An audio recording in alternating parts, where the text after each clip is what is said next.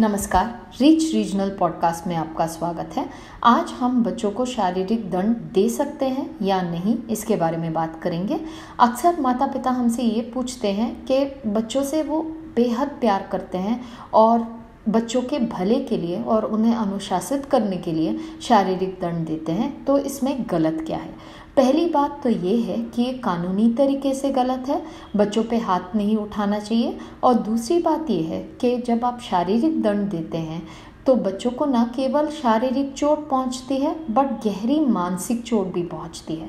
बच्चे सहमे से, डरे से हो जाते हैं और अक्सर बड़ों से बात करने के लिए कतराते हैं। हमने ये भी पाया है कि जैसे बच्चे बढ़ते जाते हैं, वो माता पिता से कम बात करते हैं और अपनी भावनाओं को व्यक्त नहीं करते।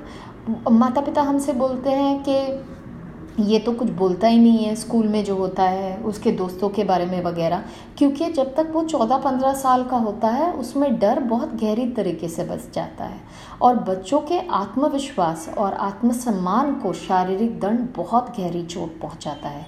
बच्चे ये समझते हैं शारीरिक दंड से कि गलती करना ही गलत है। तो गलती ही ना करो करके वो जो अवसर उनको मिलता है, वो लेते नहीं हैं। वो कतराते हैं वो अवसर लेने के लिए, क्योंकि उनका आत्मविश्वास, आत्मसम्मान और मनोबल बहुत कम होता है। हमने अक्सर ये भी पाया है कि जैसे बच्चे बढ़ते जाते हैं और जो बच्चे शारीरिक दंड पाते हैं घर में, वो हिंसा की तरफ़ ज़्यादा आकर्षित होते हैं। वो इस वजह से होता है, क्योंकि जब आप बच्चे को मारते हो, बच्चे को क्या सीख मिलती है? पहले तो ये है कि जब मम्मी पापा को गुस्सा आए तो वो मुझ पर हाथ उठाते हैं।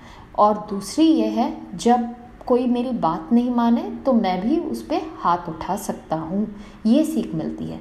तो बच्चा ये समझता है कि गुस्से को नियंत्रित करने के लिए या बात मनवाने के लिए उसे दूसरों पे हाथ उठाना पड़ता है। तो ये एकदम गलत सीख है बच्चे को जो मिलता है। तो पहली बात तो आपको अपने गुस्से को नियंत्रित करना है। हम बोलते हैं कि हम बच्चे को समझाएँगे, हम बच्चे को सिखाएँगे। हमें ये समझना चाहिए कि बच्चा कम सीखता है, जब हम समझाते हैं, वो ज़्यादा सीखता है हमारे व्यवहार की वजह से। अगर आप अपने गुस्से को नियंत्रित कर सकें तो बच्चा भी वही सीखेगा। जब आपको गुस्सा आए, अगर आप दस तक गिन सके, या थोड़ा टहल के आ जाए, या फिर थोड़ा चुप, थोड़े टाइम के लिए बैठे, फिर बात करें तो बच्चा भी अपने गुस्से को वैसे ही नियंत्रित करना सीखेगा। बट अगर आपको गुस्सा आए और आप उस पर गुस्सा निकालोगे तो बच्चा भी वही सीखने वाला है। बच्चे को फिर समझा के कोई फ़ायदा नहीं है कि बेटा ऐसे तो करते नहीं है, पापा तो ऐसे करते हैं बट आप ऐसा मत करो, क्योंकि बच्चा आपके व्यवहार से बहुत कुछ सीखता है। तो प्लीज़ आप अपने गुस्से पे काबू रखें, अपने आप को नियंत्रित करें, अपने बच्चों को ये सीख देने के लिए। अभी हम टीनेजर्स और एडोलिसेंस के बारे में बात करेंगे। ज़्यादातर जब बच्चे 12 से 18 साल के बीच होते हैं तो उन, वो शारीरिक और मानसिक तौर से बढ़ रहे होते हैं, उनमें बहुत सारी चेंजेस हो रही होती है।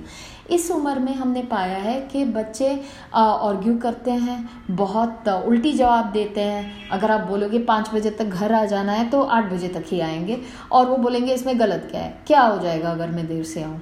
तो बात नहीं मानते। तो इस उम्र में आपको भी बहुत गुस्सा आएगा तो आपको गुस्से को कंट्रोल करना है। कभी कभी क्या होता है माता पिता बच्चे को जैसे बढ़ता जाता है 12 से 18 साल की उम्र में भी मारते हैं। कोई बच्चे शांत रहते हैं, कोई बच्चा उल्टा भी मार सकता है, क्योंकि तभी वो ताकतवर भी होते हैं। बट जो शांत रहते हैं, वो बच्चे क्या करते हैं कि हानिकारक बिहेवियर्स की तरफ़ आकर्षित होते हैं। जैसा स्मोकिंग ड्रिंकिंग ड्रग्स ऐसे बिहेवियर्स की तरफ़ वो ज़्यादा आकर्षित होते हैं, जो उनके, उनको शारीरिक और मानसिक चोट पहुँचा सकता है। और इस उम्र में बच्चे डिप्रेशन एंजाइटी के भी शिकार होते हैं। तो जब एडोलिसेंस और टीनेज ईयर्स में ये बहुत ज़रूरी होता है कि घर का वातावरण बहुत शांत हो और माता पिता भी शांत हो ताकि बच्चे जो चेंजेस अनुभव कर रहे हैं, वो they are able to deal with it during that period अभी हम स्कूल्स के बारे में बात करेंगे।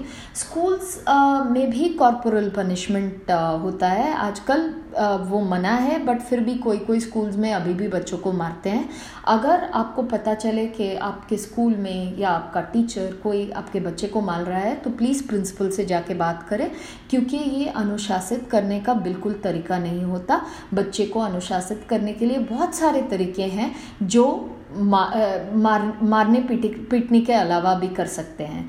तो बच्चों को अगर आप अनुशासित करना चाहे, एक तो आप उसे टाइम आउट दे सकते हैं। जब भी बच्चा कुछ गलत करे, आप उसे बोल सकते हैं कि 10 मिनट आप कोने में बैठोगे अपना फे, फेवरेट टीवी नहीं दे देख सकते आज या अपना फेवरेट गेम नहीं खेल सकते। और पॉजिटिव री जैसे कि स्टार्स दे सकते हैं जब भी बच्चा कोई अच्छा काम करे या पॉइंट्स दे सकते हैं। और इतना पॉइंट्स उसको मिल जाएगा तो उसको थोड़ा टीवी टाइम या गैजेट टाइम या बाहर ले जा सकते हैं। उसका जो भी उसे पसंद है वो कर सकते हैं। तो बच्चों को सही तरीके से अनुशासित करने का तरीका आप सीखें, अपने गुस्से पे नियंत्रण रखें और बच्चे को प्यार से बड़ा करें। और हमारे पॉडकास्ट सुनते रहें और ये पॉडकास्ट आप जितने लोगों के साथ शेयर कर सकते हैं प्लीज़ शेयर करें क्योंकि बच्चों को मारना गलत है। बच्चों को मारने से उनकी मानसिक विकास पे बहुत बाधा पड़ती है। तो please share as much as you can thank you